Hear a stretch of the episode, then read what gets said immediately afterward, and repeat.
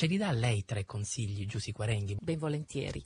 Allora, il primo è una un, uscita recentissima, e si intitola I disegni arrabbiati, eh, racconto di Talo Calvino e disegni eh, dolcissimamente arrabbiati di Giulio Orecchia. Ehm, Lodolinda e Federico, chiusi in casa, in realtà convocano il mondo in casa, il più selvaggio che ci sia, e portano fuori anche invece componenti della casa dentro un gioco di litigi, disegni che diventano azioni, eh, un litigio che prende forma eh, dentro queste eh, scene disegnate ed è una, una decantazione e una narrazione incantata che eh, addomestica, addomestica, no, fa esplodere in realtà eh, le emozioni e contemporaneamente le, le fa a misura di pagina, a misura di bambino.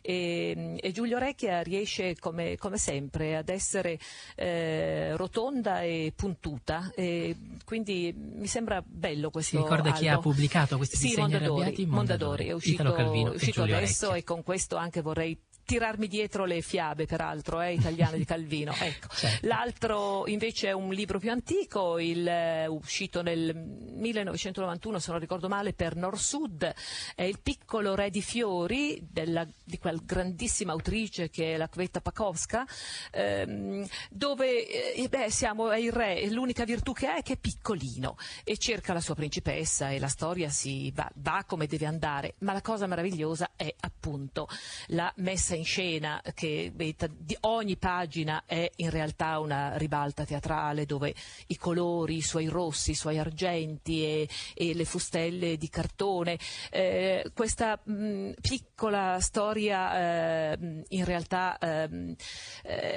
è raccontata da tutto, come a me piace pensare siano i libri per bambini, cioè i bianchi e eh, i, i, vuoti e i pieni, i bianchi e i colorati, dallo, dal, dalla costa, dalla copertina fino all'ultima pagina, tutto è racconto.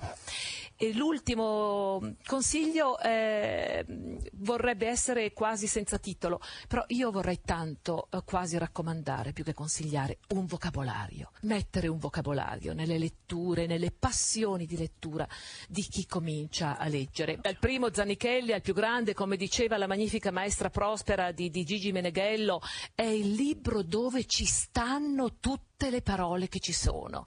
E allora io penso che quando appunto dopo i 7-8 anni, insomma, lettura imparata, Ah, la gioia di un vocabolario è veramente eh, il passepartout delle storie e ogni storia ad avere eh, la, la, pazienza, il dito, insomma, eh, ogni parola è una storia e tante storie.